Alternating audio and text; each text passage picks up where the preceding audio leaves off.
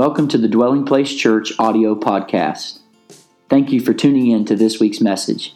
We pray God speaks to you through this message and through His Word today.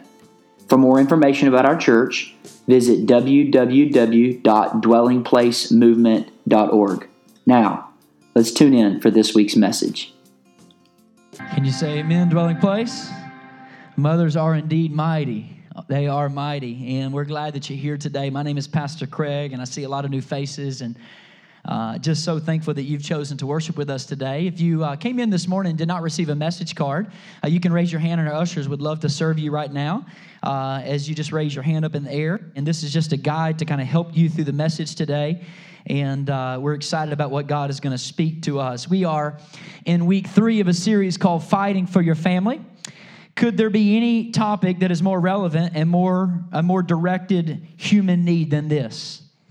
Uh, to me, I would say no. I don't think so.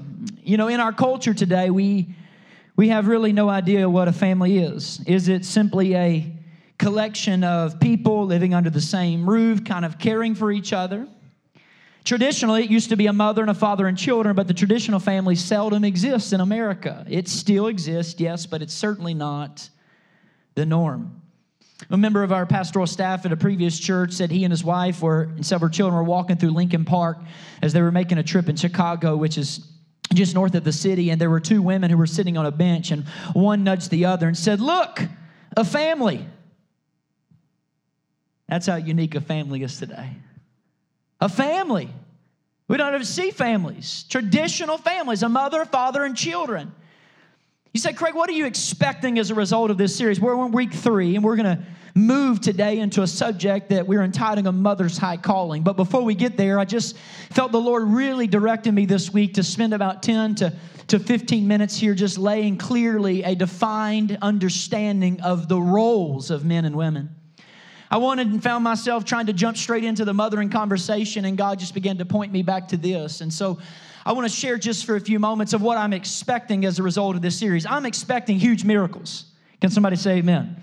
As a result of this series, I want husbands and wives to be reconciled, not just mentally and physically, but spiritually. That maybe husbands and wives would become partners in the marriage relationship again. I'm hoping that husbands begin to start praying with their wife. In fact, next week we'll look at the power of dad. But maybe this week, husbands will begin to pray with their wives. Why can't we trust God to bring prodigals home as a result of prayer? Why can't we trust God to take singles and help them understand how, as singles, that they authentically can live as sons and daughters for a holy God? They can bless God and live for God and make a wonderful contribution to the body of Christ so that they are content as singles. Why can't we trust God like that? Well, if this is going to happen, I I want you to have two prayer requests. There's going to be two prayer requests for the remaining of this series. That's about 14 days. It's going to take prayer. Long ago, I learned that it isn't messages that change people. It's the Spirit of God working through the Word of God. It's the Spirit of God enabling people to obey the Word of God. And that's why every message, both this week and next week, is going to have an assignment. I'm going to give you an assignment today. Next week, assignment. If you don't do the assignment, you don't pray, nothing will happen. It'll be the same old, same old. Because even as the serpent destroyed Adam and Eve in the garden, in the very same way, the serpent, the devil, continues huge, massive attacks against the family. There's a monstrous assault against the family in America today. And so we're not prayerful and do not seek the Lord. I hate to tell you this, but I got to tell you listening to the truth will not change you. You must do the truth. First thing I want you to do is ask God for a miracle in your own heart. That's the first person. What, what needs to be changed in your own heart? Some of you may have come to this series with some bitterness in your own life, maybe anger, maybe resentment. Some of you have shut down emotionally because of all the pain. And I want to ask us can we expect God and believe God to bring some healing so you can love again? Can we expect God to bring some healing so you can risk again, so that you can continue to live in a meaningful way despite the past? Can we trust God for that? So, the first miracle I want you to have is within your own heart. The second miracle is for someone else. Maybe it's your spouse, maybe it's a child, maybe it's a relationship. You say, well, Craig, well, can't we have more than that? Well, absolutely. You can have obviously a number of people for whom you're praying, but at least two one for yourself and one for somebody else over the next 14 days. And I hope that when this series is over, we all testify that good marriages have become better and bad marriages have at least become good, or, or at least on the journey to begin to become good. But it's going to take faith, it takes prayer and it takes fasting. Pastor Chad preached last week a message called Molding the Foundations. You know, if a building is crooked at the foundation, then it's crooked, right? You say, well, Pastor Craig, my, um, my family looks like the Tower of Pisa. You know, uh, my family seems to, from the foundation, to be somehow everything in the foundation kind of went wrong. Well, we're going to see how the foundation really gets off track in Genesis, but we're going to see how God rebuilds. And I want to tell you from the outset that this message is going to be totally laced with plenty of grace because it's not my intention to beat anyone down today, but to show need and then show God's amazing, undeserved grace and mercy. And that's where we're going. And I want to tell you, thank you for going on the journey. We're going to plunge right in today because we got a lot to cover. And I told you we're going to give you an assignment at the end of this message. I'm excited about getting to the Word of God. Is anybody here today excited about God's Word? Come on, let me hear you. That was really weak. Anybody excited about God's Word today? All right. I sure hope you found your Bible. If you do, turn to Genesis 1. Genesis chapter 1, you'll see this on your card and on the screens as well. Genesis chapter 1, not difficult to find it all. And the first thing that we're going to see in this passage in Genesis chapter 1 is that we see, beginning in verse 26 in just a minute, that both men and women are created equal in the image of God. Men and women are created equal in the image of God. Notice Genesis chapter 1, beginning in verse 26. Then God said, Let us make man in our image and after our likeness, and let them have dominion over the fish of the sea, and over the birds of the heavens, over the livestock, and over all the earth, and over every creeping thing that creeps on the earth. So God, look at the next verse, created man in his own image. In the image of God, he created them, male and female, he created them. Now, in my Bible, Whenever I underline something, I usually always do it in pen. Sometimes it's pencil, but I have underlined all of the plural pronouns. And God said, Let us, that's a plural for God, which is a hint already in the Old Testament from chapter 1 that God is a Trinity Father, Son, and Holy Spirit. Let us, Father, Son, and Holy Spirit, make man in our image, in our likeness. You'll notice it says, Let them have dominion over the fish of the sea. Male and female, He created them. Verse 28, here it is. God blessed them God said to them, plural, he didn't speak to man or woman individually, but both. Craig, you're just splitting hairs. No, this is not unimportant at all. You need to understand because we're going to really look at these, these pronouns for the next few minutes. God said to both of them, He said to husband and wife, Be fruitful and multiply and replenish the earth. What does it mean to be created in the image of God? Well, most assuredly, it means personality. It involves that, but it's much more than that. It's what we call representative leadership. To be made in God's image means that you have representative rule over all the earth. Example, in the ancient world, if there was a king that was ruling, or a pharaoh or a Caesar, his image would be in various parts of the empire where he personally couldn't be. And the fact that his image was there was proof that he also rules this territory, though he is not physically present.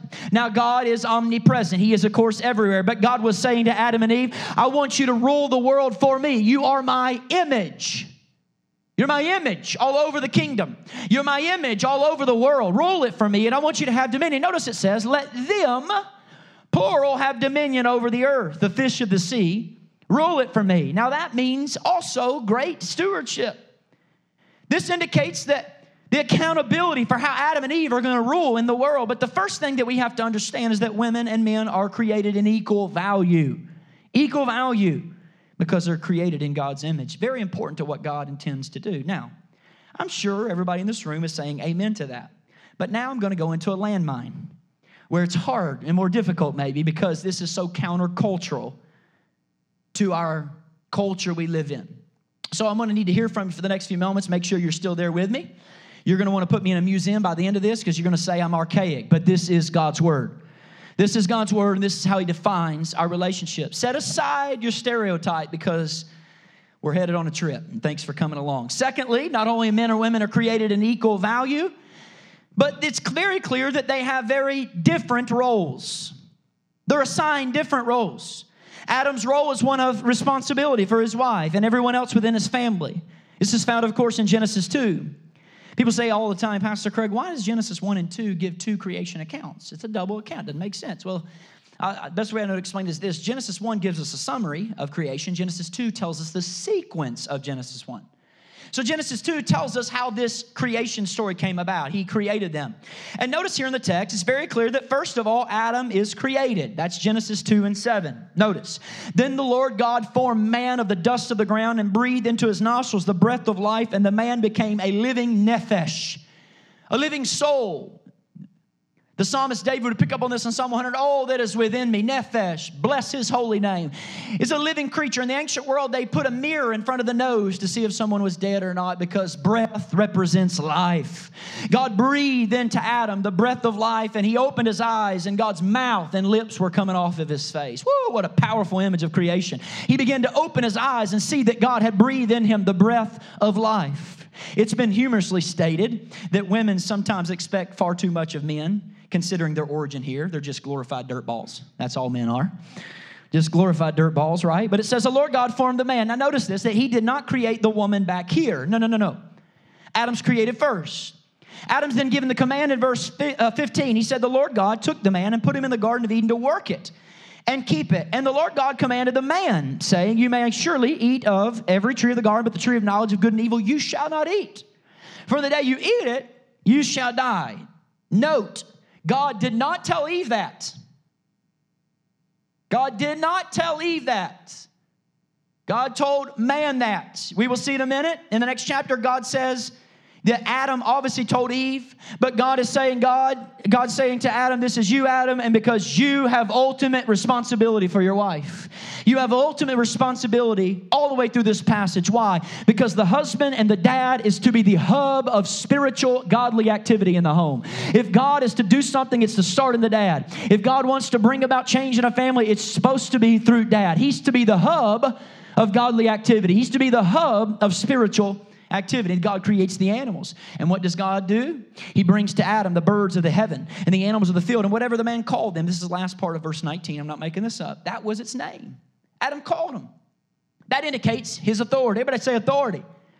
In the Old Testament, you see that the ability to name something or someone shows your authority. So Adam here has authority over all the beast. He calls them and names them. Then, of course, you know the rest of the story. Adam falls asleep. God chooses, it's God's idea, to create femininity out of masculinity. Isn't that amazing? God chose to do that. He created femininity out of masculinity. He took the rib of man, and notice, God takes it, and you'll notice that He looks at the man now and He says, What are you going to call her? You have authority here as well. I know we don't like that. We push against that in our culture, but Adam says, verse 23, this at last is the bone of my bones and flesh of my flesh. She shall be called woman because she was taken out of man. God says, okay, Adam, that's what you call her. That's what she shall be. Adam has full responsibility and ultimate responsibility for his wife. Yes, men and women are created in the same value. Yes, the woman's role is incredibly important. She's going to be a suitable helpmeet for him, but in the order of authority, the Bible's very clear she is to work with him and he has ultimate responsibility for her before God. Now I can imagine somebody in here saying, "Oh, wow. How are you preaching this? Well, first of all, it's in God's word. Thank you very much. But also, let me ask you a question. Why is there such a massive attack against this in our culture? Have you ever asked yourself that question? Why is there such a monstrous attack against this in our culture? Man having ultimate authority in the home. Well, one of the reasons is because people confuse ability with roles. Listen to me. We confuse ability with roles. You see, people are saying, well, you mean women are inferior, Pastor Craig? Oh, Why can't these women do this? I know some women who teach the Bible better than any man, any man elder I've ever seen. Uh, uh, uh, I'm not arguing with ability. We didn't say that. We're not arguing with women's intelligence or abilities at all. Let me speak to you very plainly. I think I have so far. It's even going to get plainer as we go along. I'll give you an example Margaret Thatcher. Me personally, you obviously can disagree. I think Margaret Thatcher was more, probably the greatest prime minister that Britain ever saw since the days of Winston Churchill. Now, you can disagree with me later on, maybe forgive me for my views, but apparently, I would think that there are some people in here who agree with me. But you look at that Iron Lady who ruled Great Britain in an amazing way. Can anyone on planet Earth question her leadership ability? Probably not. But when she gets home, she has a responsibility to compliment her husband in terms of what she's doing to encourage him. She has to be a helpmeet for him in the home because someday when they stand before God, she will be accountable, yes, but her husband's going to be the one who's going to be accountable for the way in which he led his wife spiritually and brought up his children. So the responsibility will be on his head and not hers. Responsibility for her, yes, for the nation, but greater responsibility for him for his marriage. Even she, as the iron fist has to submit. Even she has to understand the authority of the home. She's to compliment her husband, to support him emotionally, spiritually, physically, in whichever way she can within the structure of the home and the bringing up of the children. The Bible makes it very clear that the same kind of principle applies to the church. So obviously, women have abilities. Of course. May I say this? In the, in the early church, women oftentimes took a role that's even greater than that of our evangelical churches now. Far greater role. But Paul said, even when it comes to teaching, that she, as teaching, should not usurp the authority of a man. What is that saying? There's nothing wrong with subjection. There's nothing wrong with subjection. In fact, Margaret Thatcher was subjected what? To the laws of Great Britain even while serving her, even while serving that great nation. We're all subject in some way to one another, and this is the teaching of the Bible. The ultimate responsibility is to be a man, and she and the home we're talking about is to be a suitable helpmeet for him. Now, let me give you just for a few moments another reason why there's so much confusion and resistance, I think, to this issue. Is because of the misunderstanding of the meaning of the word submit. And that word submit in the New Testament is used time and time again. You say submit, I can imagine a woman saying, Oh, he wants me to be his doormat so he can wipe his feet on me, and, and I'm supposed to submit. So let me speak first of all to your heart and tell you that is in no way the teaching of God's Holy Scripture. You see, the very reason that God created woman, he took her out of the side of man and not the feet, because man are not to trample on the woman. He did not use a foot bone, he used a side bone, he used a rib. She is to walk alongside husband in life. She is to walk the journey next to him and walking through a life partner together. The imagery of submission is never that of a master and a servant. And the Bible is beautifully nuanced at this point because even though it uses the word submit, nowhere in the Bible does it say a man can demand submission from his wife. Nowhere in the Bible does it say that. Well, you're a Christian woman, you have to submit to me. No, no, no, no. Never in Scripture does the Bible give permission to a man to do that. But this whole thing of, sub- of subjection, it really is fascinating because it's clear instructions to men. In fact, it's a full time job. Let me just give you a few of them. Husbands, love your wives as Christ loved the that's not part time, full time. Uh, husbands, dwell with your wives according to knowledge. Honor your wives, husbands, that your prayers may not be hindered. Well, who's the who's the charge to? Dads, husbands, men. The responsibility of the man. Normally, I'll just say, unless she's been deeply hurt by men and therefore has a lot of unresolved anger, most of the time a woman will submit when she knows that her husband loves her as Christ loves the church. It's in her DNA. It's how God created us in His image. But as time goes on, I'll help you to understand that when I talk about submission, it's not master slave. In fact, the Bible talks about men submitting to their wives. So it's this mutual kind of submission. They're one together. Now, I don't use this word fool often, but I want to use it because the Bible calls us foils, fools.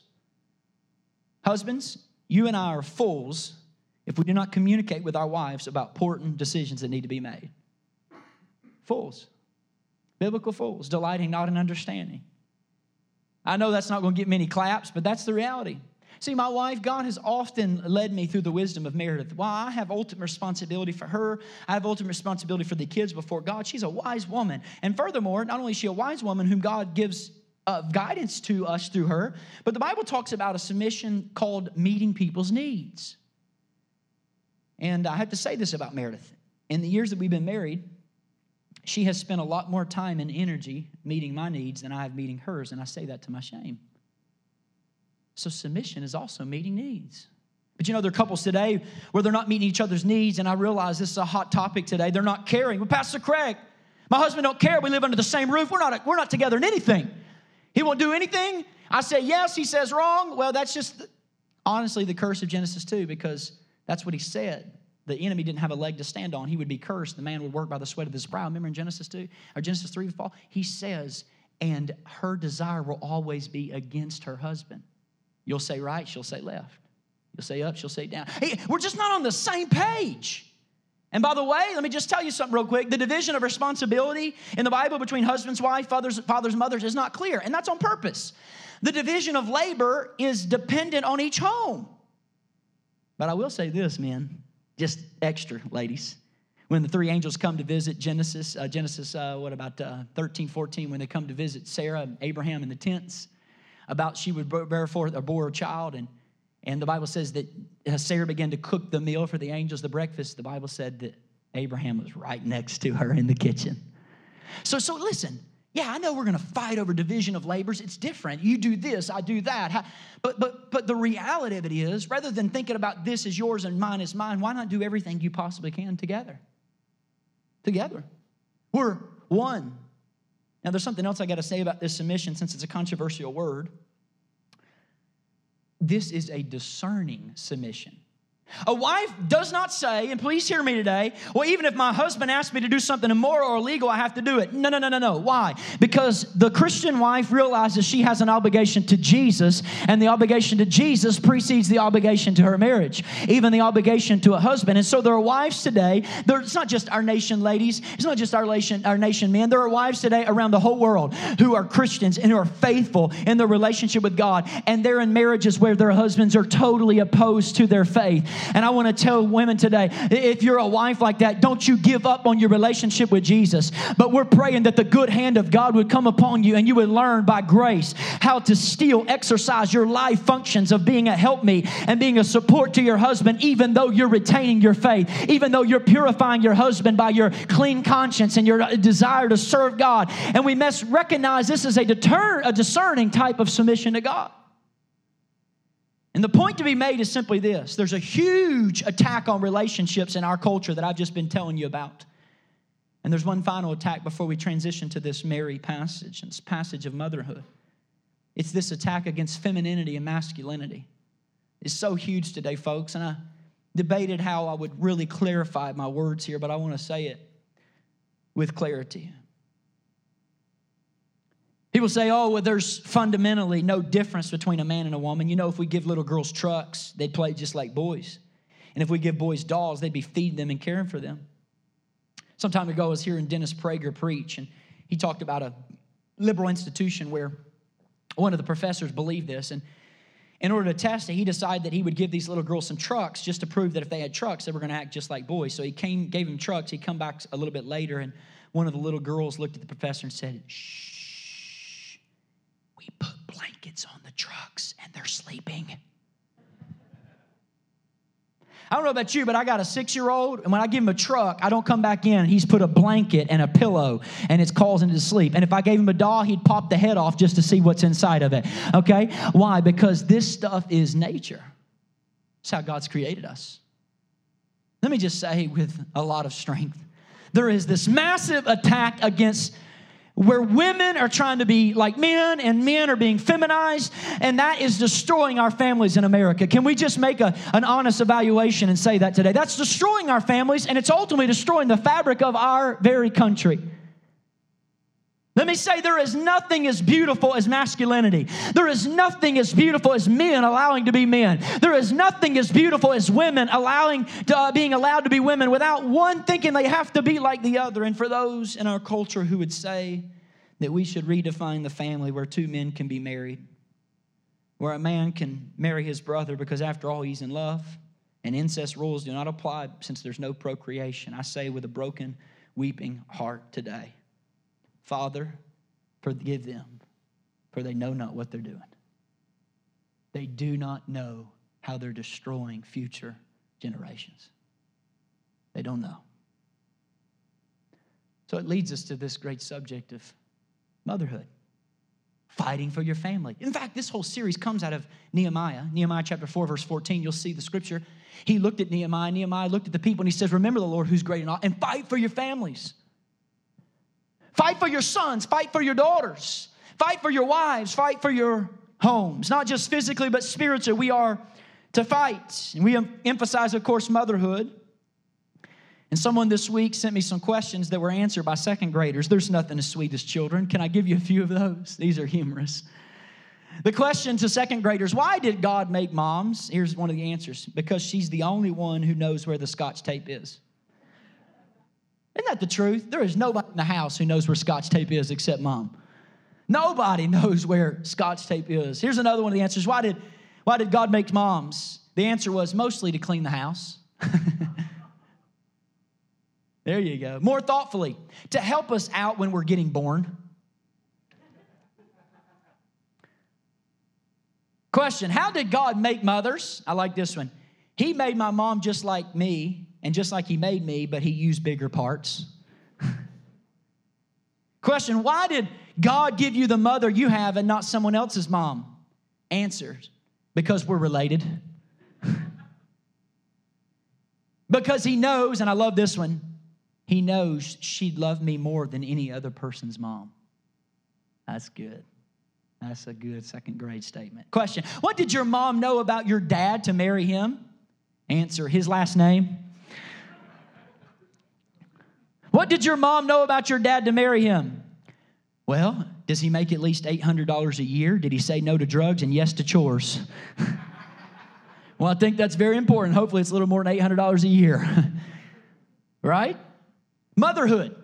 This whole issue of motherhood. And today we're going to look at the life of Mary, the mother of Jesus. And I can imagine immediately what you're thinking. You're thinking to yourself, well, already, Craig, I struggle with being a mother and I feel so inadequate and I feel like I'm failing.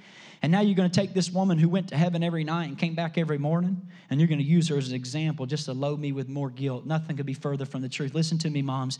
This message is going to be so laced with grace, but I need to tell you the Mary I'm going to present to you is not the somber faced woman that we see on Catholic icons and statues. This woman was tough, tough as nails. She managed a blended family that obviously had a great deal of conflict, and for the most part, she did it alone. Joseph was not around. Sometimes the Mary we visualize is not the true Mary. And in the next few moments, if I could, I hope to blow every stereotype that you have of Mary as we look at the total teaching of the Bible. I want to warn you in advance, we have quite a few, a multiplicity of scriptures, and so I won't be able to turn to all the passages. But so in some instances, I'll just refer to them. Would you write them down? Look them up later because I want you to see I'm not making this stuff up. And when this is over, as we close in a few moments, I hope that even those who are not married will be able to understand that the principles of this godly woman named Mary help all of us in the family, and they highlight the importance of childhood and family reconciliation. Number one, we see first of all the importance of realizing that motherhood is a divine calling from God. It's a divine calling from God. Do we even turn to the first chapter of Luke? It's the Christmas story, you know it. An angel comes in verse uh, 21, and he said, You've received favor, verse 31, from the God. You'll conceive, Mary, in your womb and bear a son. And he shall be great, and his name shall be Jesus. He will save his people. Mary asks, How can this be? I'm only a virgin. And he says, The Holy Spirit will overshadow you, and you'll have a created within you this holy child. He will overshadow you, and you'll conceive, but you'll do so miraculously. And Mary says, May it be according to me, or uh, to me according to your word. Wow, wow, wow, right? First of all, I want you to see that raising a child is a divine calling. Was it important for Mary to give great concern and attention to raising Jesus? You say, well, of course.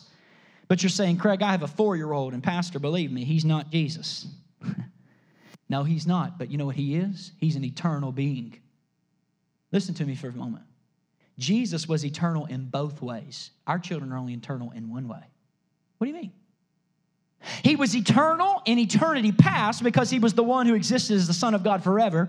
He was actually the creator. Isn't it amazing that he created his own mother, whom he would be born from? He stitched his mother together in her mother's womb. The incarnation is mind boggling. He was creator God. But not only that, he was also existing as a man forever, right? He became flesh. The Bible says in the book of Hebrews, this man, because he has an unchangeable priesthood, endures forever. That means that God, the Son of God, will never be able to separate himself from flesh again. He is inextricably linked to flesh. That's why we see him in Revelation with a man like the lamb with blood flowing. He made that decision to become the Son of God, to become Jesus. He's eternal in both ways, but catch this you have a baby you have a, a girl, you have a boy, and they're forever babies. And they will spend eternity in either unimaginable bliss or unimaginable horror because they're eternal children, eternal souls. That child you're raising is a valuable child, an incredibly valuable child. He's of great value because you see, he's not just a product of conception. The moment a woman conceives, she already knows, by the way, that she's a mother. God has implanted that in her heart. Come on, moms, you know what I'm talking about. Just get rid of first response or whatever you need. Okay? Eh, mothers know that. They're implanted. What happens is the moment that conception takes place, God begins to go to work and not only create the biology of the child and the physical characteristics, but God, in the moment that creation happens, inception happens, God takes his hand and he stamps a divine seal on that child. divinely. That is a soul created in the image of God, no matter what the conception circumstances were. I love to tell the story of a young woman in Los Angeles who, at 14 years old, was sexually assaulted. She gave birth to a little boy, a girl that she chose not to have aborted. Her name was Ethel. When Ethel became adult, she said she never had a, a, lap to sit on. She said every child should have a lap to sit on, and I agree with her. Every child deserves a lap to sit on. But many of you may know this child grows up and she becomes Ethel Waters.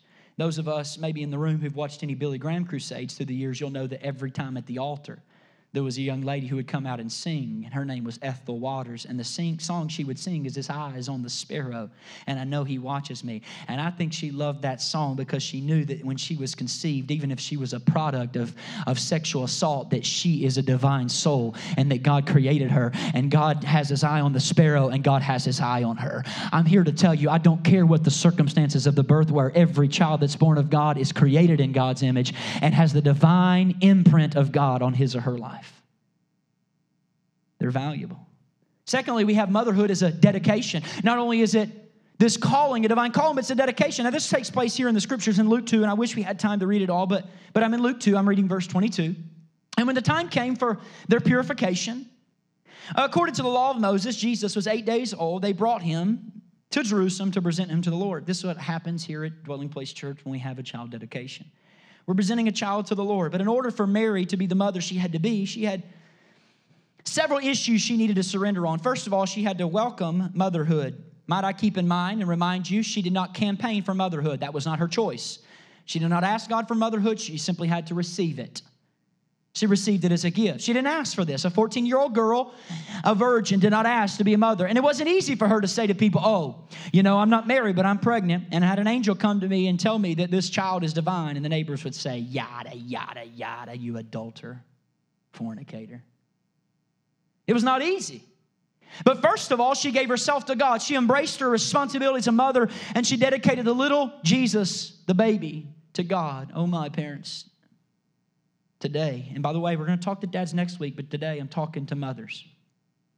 Will you remember that when you have that child, I want you to visualize God in heaven saying to you, This is my child, raise him, raise her for me because you're going to have accountability. And parents, please, and I specifically speak to mothers right here, if you have a great deal of hurt in your heart today, if you're angry at the child's father because he's walked away and now you're a single mom, and I could give you a hundred different illustrations. You know how complex our society is, but you listen to me, mom.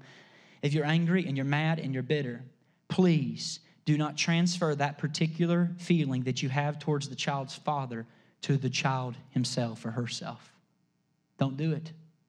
Refuse refuse to take the feelings of resentment and bitterness and place it on the child. Embrace the responsibility, regardless of what happened, and say, God, this child has come from you to me, and you're telling me to raise it for your glory.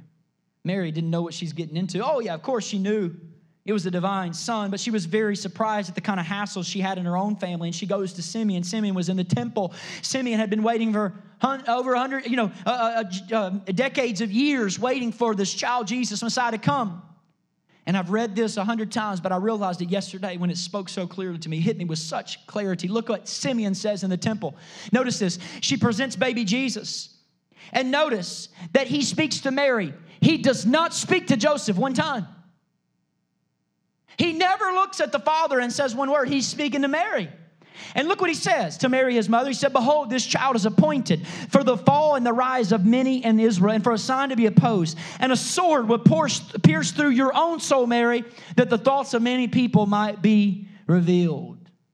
Motherhood comes with its joys, but oftentimes sorrows are a part of the assignment. Can I hear an amen from parents? Mary's gonna have to endure that sword. She's going to have to endure it through the heart. And as we'll explain in just a moment, she's going to have to endure it alone without her husband. What a challenge she's going to have to have. But she didn't know what she was raising. And let me tell you something you don't know who you're raising either, my dear friend. You don't know who you're raising either. I was reading a book this week uh, by Charles Swindoll, one of my favorite authors. And Charles Swindoll, one of the greatest expositors and preachers of our whole time. You've probably heard him. He's on 1,688,000 radio stations, not just in America, but the world. Lives in Texas. Fabulous teacher, Fabulous, fabulous teacher. And I was reading his book, and he says in his book that his parents didn't really want him his entire childhood. They constantly looked at the older brother and said, Why can't you be like your older brother? Yada, yada, yada.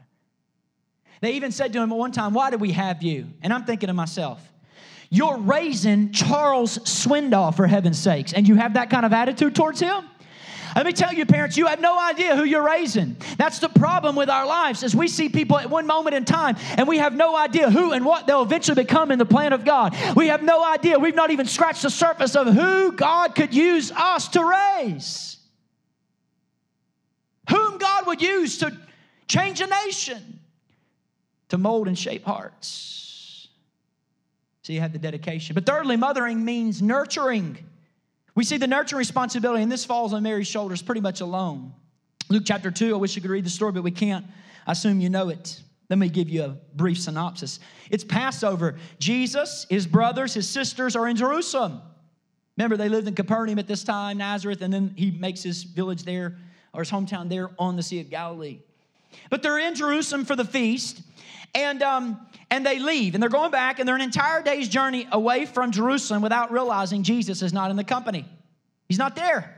Now, Jesus had his friends, he had his relatives, but now probably had half of his brothers. We're going to see how many brothers and sisters he has. By this point, he's 12. He's probably got three or four brothers and uh, some sisters. And so they think to themselves, well, Jesus is there. And and they're with the younger children, but they go an entire day's journey and Jesus isn't there. They go back to Jerusalem, and I'm just reading the text. It says they took three days to find him. And they're probably thinking, oh, he's over here playing in this suburb. He's over by the Damascus gate. That's what kids do. They play with their friends, and he's nowhere to be found. What is a 12 year old kid doing in the temple? Kids don't play in the temple. Have you ever lost a child? Uh, I was in uh, Target on Monday. I was with my parents, and Marley, my three year old, had walked around behind my mother in the buggy, and, my and, and, and Knox was next to me. And I looked over and I saw that my mom was not talking, and my dad was not talking to Marley. And Meredith was on a far other aisle, and she said, Where's Marley? And I said, I don't know where Marley is. And I looked, and she's not down. And my wife immediately started sprinting down the gaming aisles, right? And I'm ready to, I'm, I'm, I do not care what I'll do. I'll bust through walls, I'll do whatever. I'll, I'll pull down ceiling tiles. I, what, you know, imagine losing a 12 year old at the Braves game you would get white hair within three or four seconds. They lost him for three days. Let's put ourselves in the scripture. We just blow through it. A mother losing a 12 year old for three days. Can't find him anywhere. Where's he at? Where is this Jesus? She got, finds him and, and she takes the lead there. And when his parents saw him, look at the Bible says they were astonished. And his mother said to him, Son, why have you treated us so? Behold, your father and I have been searching for you in great distress. I would think so. And he answers and says, Why were you looking for me? Do you not know that I must be in my father's house? Jesus was not an easy child to parent. Woo, he was difficult. He breaks them all. What do you mean, your father's house? Your father's house is in Nazareth, Jesus. Get up. He's, he's a carpenter shop. No, no, no, no, no, no. My father's house is not in Nazareth. This is my father's house. He was not easy to raise. Here's what Jesus was constantly doing he was punting the ball to his divine origin and wouldn't accept his human origin. Nowhere in the Bible, in fact, does Jesus ever call Mary his mother. Ever. Never calls her once mother. Yeah, he uses terms of endearment like woman. Woman's not derogatory, it's a very term of endearment. He never calls her mother. They're at the feast there in John chapter 1, remember? And there's no wine. And they're saying, Oh, ask his mom. And he says, No, mom. Doesn't call her mom, he calls her woman. He said, Woman, what do I have to do with you? Don't invade my space. Jesus, you're tough. He's on the cross and he's dying. John chapter 19. John, the only other beloved disciples there. The rest of his brothers and sisters are gone. They're not there, folks. What if your brother was dying? Your brother's getting crucified. Family's not there. The only one there is a beloved disciple, not scared to be associated. Peter, the disciples have left him. And he looks, because this is the best he could do. He looks down at the woman, his mother, and he says, Woman, behold your son, and son, behold your mother. He doesn't call her mother, but he calls John, the mother. Why? Because she was the physical aspect of his being, but he knew he had a divine origin. He was, knew he was responsible to his Father in heaven. So he wanted right from the beginning to sever that bond, that physical bond, so that she would realize he had a spiritual bond because this is no ordinary child at all. And I just say that to say for us, we have to, they had to treat Jesus differently than they did the other children. And you and I have to treat each of our children differently because each child has its own bent, its own DNA, and it's not one size fits all. Can I hear an amen, parents? You have some children who are incredibly sensitive. You look at them and they dissolve into tears. That's my Marley girl. That's all I got to do. She does something wrong, I walk around the, the, the, the, the house and I just get in her presence and I stare at her and she dissolves. I mean, it's just like Niagara Falls.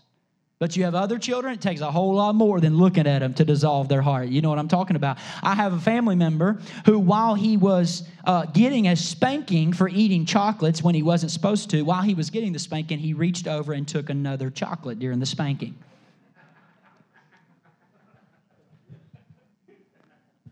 Well, he wasn't Jesus. But Mary has to negotiate that. Now, the Bible does say that he went to Nazareth, he was submissive to them, and his mother treasured all these things, but he had a very unique upbringing. Don't treat each child the same way. Study the child, pray for wisdom to understand the child, and then deal with that child, nurturing him or her according to God's will. Now, we get to the difficult part for the remainder of this message. Here's the difficult part. After this incident in the temple, we never hear again from dad. Joseph's gone. You know, Joseph must have been around for a little while because there's lots of other children born, as we see in a moment, but we never hear from Joseph. The rest of parenting falls in Mary's lap. She has to take charge. There's no doubt in my mind she was one tough woman. Simeon had predicted a sword would go through her heart. And very early on, she knew that sword when Herod tried to kill every male child in Bethlehem under two years old. And she understood all babies are being killed because of my own baby. We ever think about that before in Scripture? Every other mom has to suffer because I had a divine child. See, she has a sword through that heart early on. Difficult. And then she lives all those controversies that we read about in the Bible regarding Jesus when the Pharisees throw it in his face and say, Well, we're not born of fornication, implying he was. And his mother had to sit there and accept the ridicule, knowing the Holy Spirit. She wasn't married, Jesus, when she had you, she endured it. And then the fact that there was controversy in the family.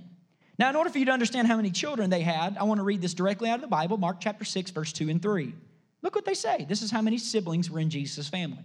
Where did these men get these things? He's talking of Jesus. What's the wisdom? He can, how can such mighty works be done by his hands? And notice it carefully.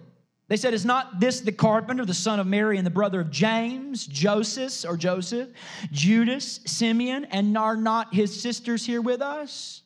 There's all his half brothers, four for sure at least two sisters, because it's mentioned plural, could be more than two sisters. So there's at least six. Jesus is seven. There's a single mom with seven kids. Mary, now a young girl, uh, literally essentially mothering seven children. Can you imagine what that was like? Who punched Simeon? It was James. No, I think it was Jesus. And Mary's like, ah, okay, mom, it wasn't Jesus.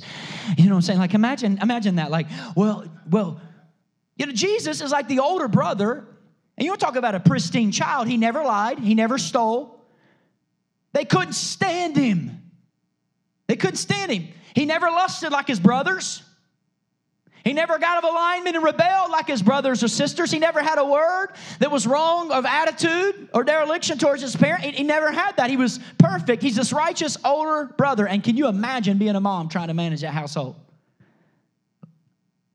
The Bible says his brothers didn't even believe on him when his ministry begins. It's not one I'm going to turn to, but write it down John 7, verse 1 and 2. Look at this, so powerful.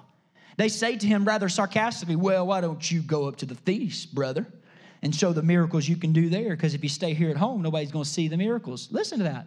You thought your family was jacked up. It's normal. That's what the why aren't you going up there, Jesus? They're not going to see your miracles here.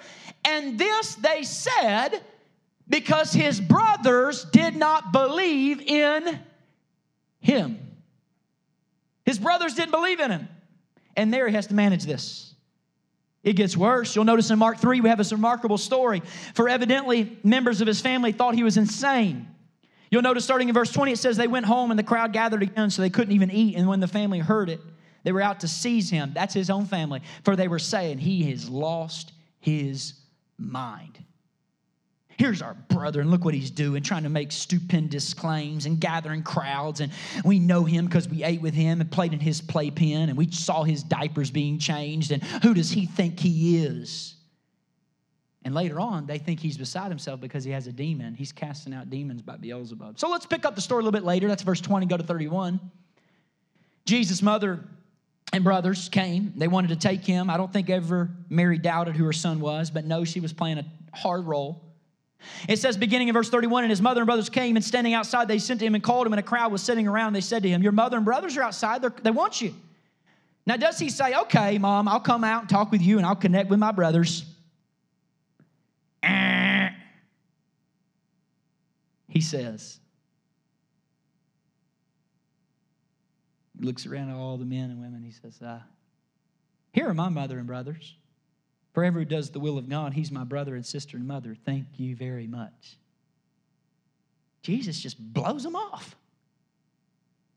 He kind of blows them off. They don't understand. And Mary's trying to navigate all of this tension that develops because this child's not only precocious, he was a divine child and he refused to fit the mold, and they didn't know what to do with him.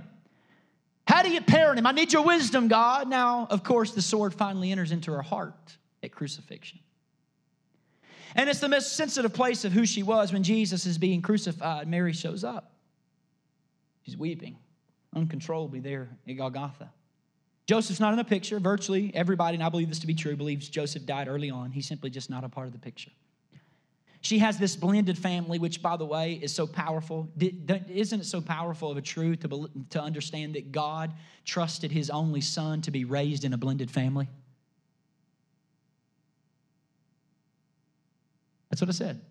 God trusted his own son to be raised in a blended family with half brothers, with step brothers and stepsisters. God trusted the divine Son of God. So don't tell me that God can't work through that type of situation. Hey, how beautiful is the gospel? It just sprints at us everywhere we turn, doesn't it? I mean, it just sprints at us. He was born in a barn to show us that nobody gets out, uh, no one's, you know, disapproved from this gospel. And then he, he by all means, is sent to a half brother, raised in a blended family, at least six other kids. And now Jesus is dying and she's there and she'd have gladly traded places with him. You know, mamas would. Every mama would say, Let me get off, let me get on the cross and you come down. But she knew that wouldn't work because she knew he was the Redeemer. As a matter of fact, she knew she had to be redeemed by her son. I just want to give you that real quickly. In her Magnificat, I think I put it on your card. In Luke chapter 2, when the angel says you're going to be with child, she sings this song, Mary's song to Jesus, uh, to the Lord. And what does she say?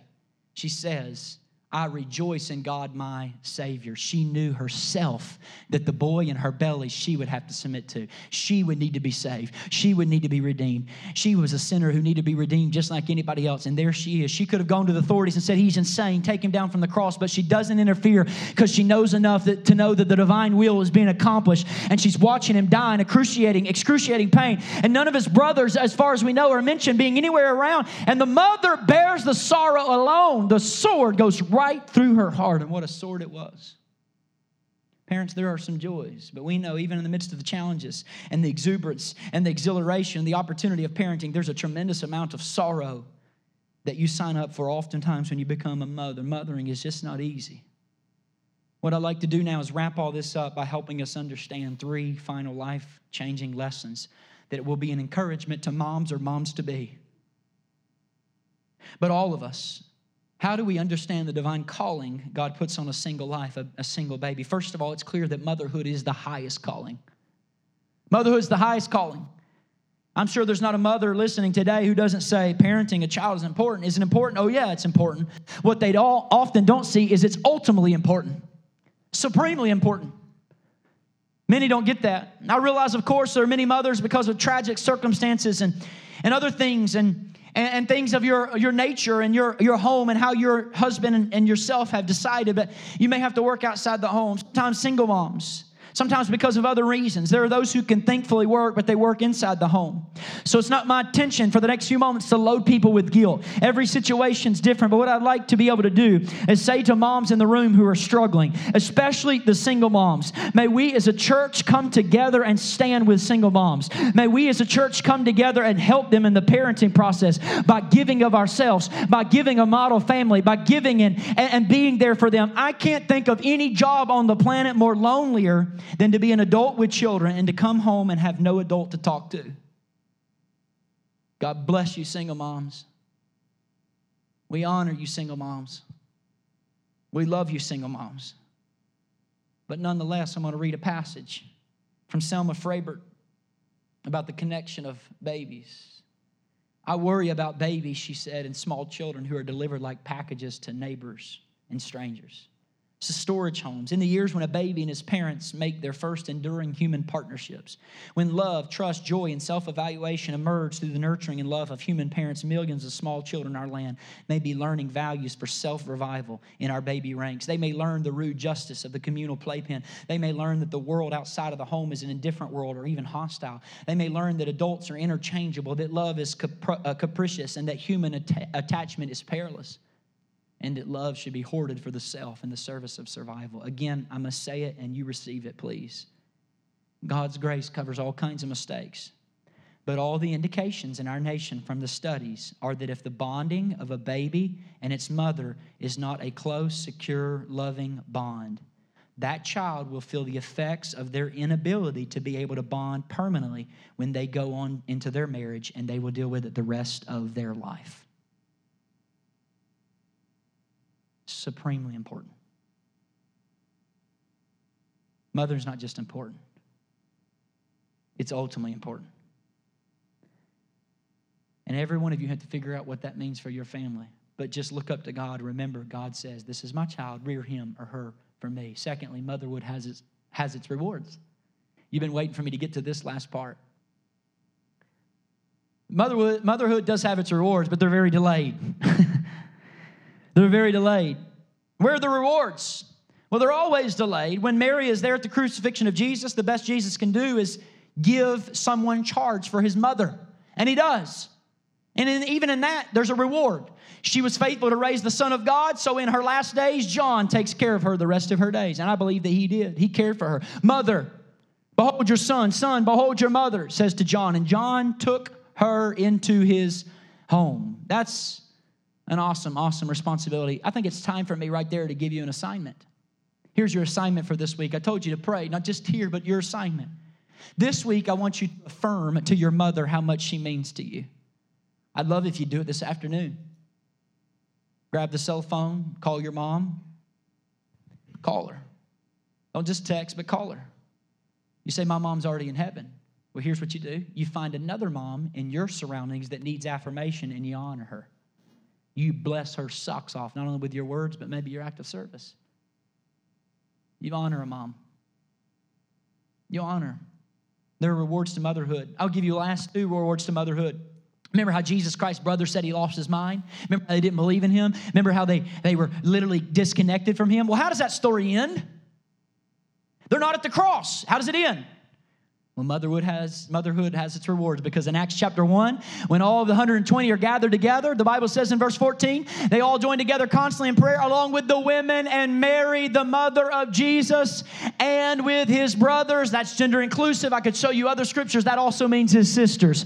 So what happens? They've come to believe in him, and mother, motherhood has brought about its rewards. And now Mary, oh, could you imagine? She now knows two things my God, I never planned on saying this, but do you imagine how powerful the day of Pentecost is for, for Mary? She knows their one son will not pour out his spirit until he's glorified next to the Father, and she knows her other sons didn't believe in him, and now she sits there and watches cloven tongues of fire fall on each one of her daughters and her sons from her firstborn son. How, I mean, could you imagine as a mother? I mean, there, there is no denying the joy, there is no denying the, the rewards that, that, that motherhood, had, or motherhood had in her life, but it's often delayed, Mama. It's often delayed, but don't you lose hope. Don't you lose encouragement. God has His hand on you, and God will grant strength for you. Don't you grow weary in well doing. You have no idea that every diaper you change, you're changing for the glory of God. There is nothing you do that's insignificant when it's done for the significance of the only thing in this universe that matters. That's the gospel of Jesus Christ and God establishing our families so that we are a witness and a testimony to this world of His goodness and His grace.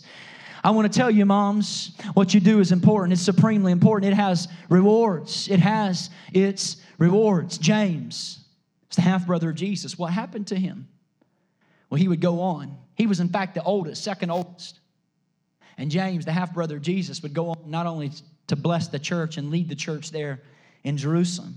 But he would go on and write a book. It's where we get the book of James. And I read it yesterday and I smiled from ear to ear. Would you smile with me? If I had been writing that book, I would have said James, the half brother of Jesus, and then I would have put in brackets. I actually shared a bunk with him when we grew up. We ate our meals together. But that's not what James says. He said, James, a servant of God, implying to you and me that we can have the same intimacy with Jesus that his very half brothers did. Oh, yeah, maybe you didn't live the time he did or bunk with him, but you have the exact same access to this Jesus that his own family did. James, a servant of God. He understood he needed salvation as well. Motherhood has its rewards. It has its rewards. Parents, my heart, it goes out to you. I see the struggles even of my own children as they rear. Maybe it's your grandchildren, all the hassles and the things that go wrong. You don't know whether to discipline or not discipline. You do your best, but sometimes your best seems to be woefully inadequate. You're tired, you're weary. If you're a mom with young children, I talk to my wife almost on a daily basis about this. It's very tough. You look at it long term and say, God, how can you use me? It's Groundhog Day every day. You wake up, you fix breakfast, you put juices together, they drink them, you put them up, you do the dishes. It's nonstop. You wake up the next day, you do the same thing all over again. You wake up the next day, you do the same thing all. It is weary. It is weary. It's difficult. It's a challenge. But God can use us in our imperfection. You say, What's the secret of parenting? Here it is. God only uses imperfect parents. And the reason he does is because that's all he's got. That's all he's got to work with. Imperfect parents. And I want to tell you today, we might be surprised someday that the rewards of parenthood exist in the future even when we can't see them now. What's the bottom line, Craig? Mary raised a Savior. We get the opportunity of raising children who love that Savior who worship that Savior. And here's the beautiful picture we'll surround the throne one day with us worshiping that Savior. Third John, he said, There is no greater joy than to know what your children are walking in truth. So I end with this verse in Proverbs 23 and 26. He said, My son, give me your heart. Not give me your behavior, give me your heart.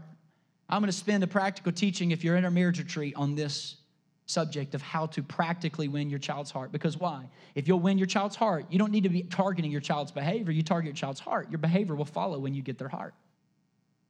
You target their heart. God, I want their heart. I want to know who holds their heart. He said, Give me your heart and let your eyes observe my ways. I don't have time to go there, but there are really five ways to gain their heart. And this is directly seen out of 2 Samuel 15, 1 and 6, when Absalom, the Bible says, gained the hearts of all the people of Israel. How did he do it? David was king and he took them. How did he do it? He did it through these five steps. You could read them, verses one through six. But it's also a prescription of how we win our children's heart. What do we do? We invest significant time in the relationship. We take an interest in their world. You involve yourself in your kids' world when they're young, and they'll involve you in their world when they're old. You take time to listen, you ask questions. Offer kind words that show sincere empathy.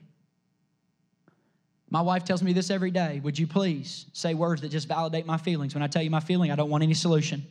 I know you're wired to solutions, but just tell me it's okay that I feel like I feel. Empathy, your children want the same thing. They don't want a lesson every time, they want empathy.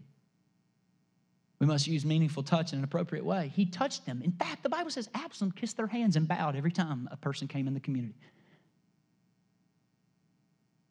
And their hearts were one. And then we must bathe our kids in unconditional love.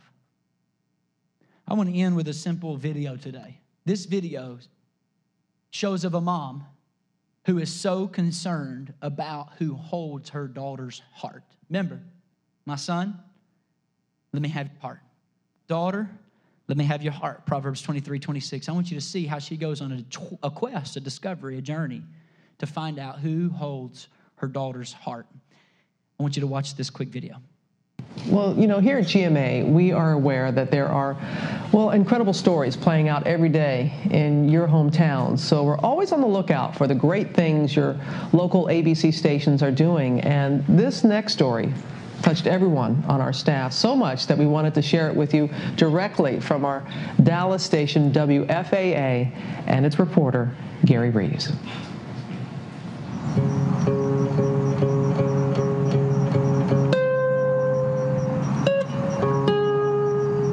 Sunrise over the Phoenix suburbs. Todd and Tara Storch are here to continue the mission they began in March, the day their daughter Taylor, just 13, died in a Colorado ski accident. The day they decided to donate her organs. Ah, I don't know, excited is not the correct or right word. The Storches say they came here because they had to. Their daughter may be deceased, but her heart lives on in the Valley of the Sun. It's the thing that's been on Tara's mind since day one. hearing Taylor's heartbeat. That's really what I've wanted since the very beginning is to find who has her heart um, and have a connection with that person. That person is Patricia Winters. Married to Joe, she's a nurse. At age 40, just one year younger than Tara. And they're both now raising two children. Her heart started failing five years ago after the birth of her second son. I felt like I wasn't going to last very long. Um, I was sleeping pretty much 18 hours a day and could hardly really do anything other than lay in bed. It was pretty pathetic. She was too weak to take care of her boys. Taylor's heart lets her be mom again. The boys are finally, uh, I think, kind of really trusting of me again and enjoying their mom. Tara's challenge is learning to be mom to just two. Just trying to find a new normal without having the missing piece of our five piece puzzle. Transplant alliances are cautious about telling recipients who their donors are. But using the internet, friends figured it out in just hours. And that still troubles Patricia.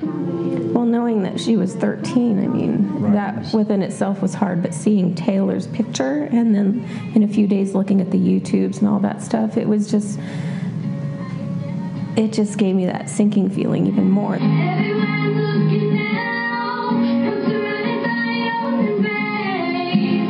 Baby, I can see your halo.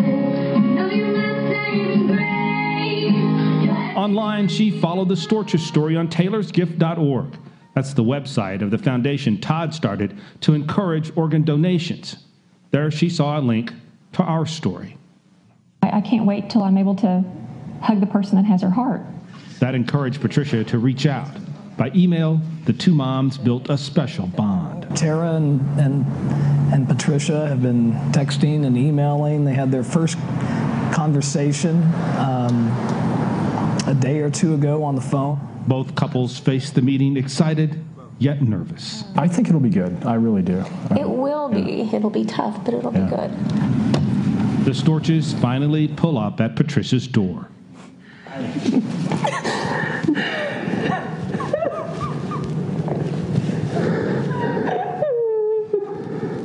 the moms hug, heart to heart, for almost a minute. Then Todd joins them for a minute more. You know, I know this is, we should probably talk, and but I need to hear her. Patricia retrieves her nurse's stethoscope. This goes around your ears like that. I cleaned it, okay?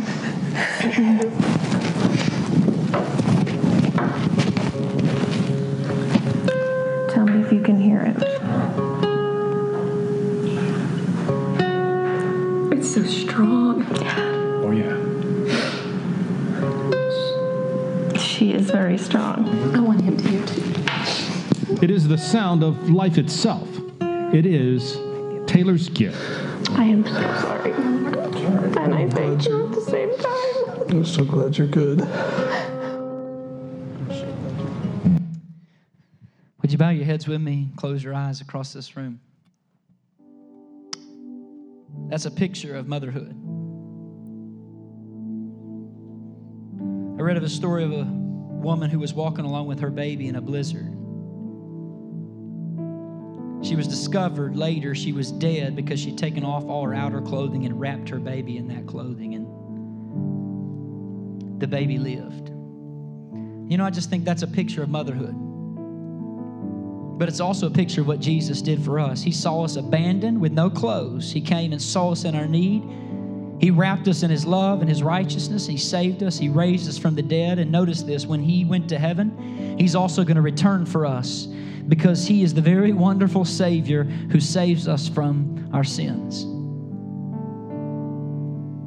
Mary raised him, but we get the privilege of raising those who will worship and love him. Have you believed in that Savior, by the way? With every head bowed every eye closed, you can have the assurance that you belong to God forever. If you respond today with what Jesus did on the cross, you can give your life to him. I mentioned earlier I was giving you an assignment. Part of it is to say thank you to a mom, encourage a mom. But I'll lay hold today of Isaiah 64 4. Those who wait on the Lord, He will act on your behalf. God will act on your behalf. That prayer is so important on behalf of those who wait for Him. God can come to your aid. I want to pray right now. Father, despite the imperfection of us as parents, the inconsistent discipline we give our kids, the struggles, God, and even the rejection sometimes, we thank you that today we're here to testify of your goodness in our lives. Lord, that through, in, and spite our human failure, you use us as imperfect people to raise up a new generation. I pray you would encourage every mom, encourage every dad right now. Maybe for those even in this room who've never received Christ as Savior, right now, would you grant the faith, the repentance that would enable them to do that, God? And may we look into the eyes of a child today, a child that you've given to us, and say with confidence that we are raising that child, created in your image for your glory, God. I pray in the name of Jesus, strengthen mothers today. If you're in this room and you're a mother, you're a dad, Thanks for listening to this week's message. If you'd like to know more about our church, visit us on the web at www.dwellingplacemovement.org. God bless you.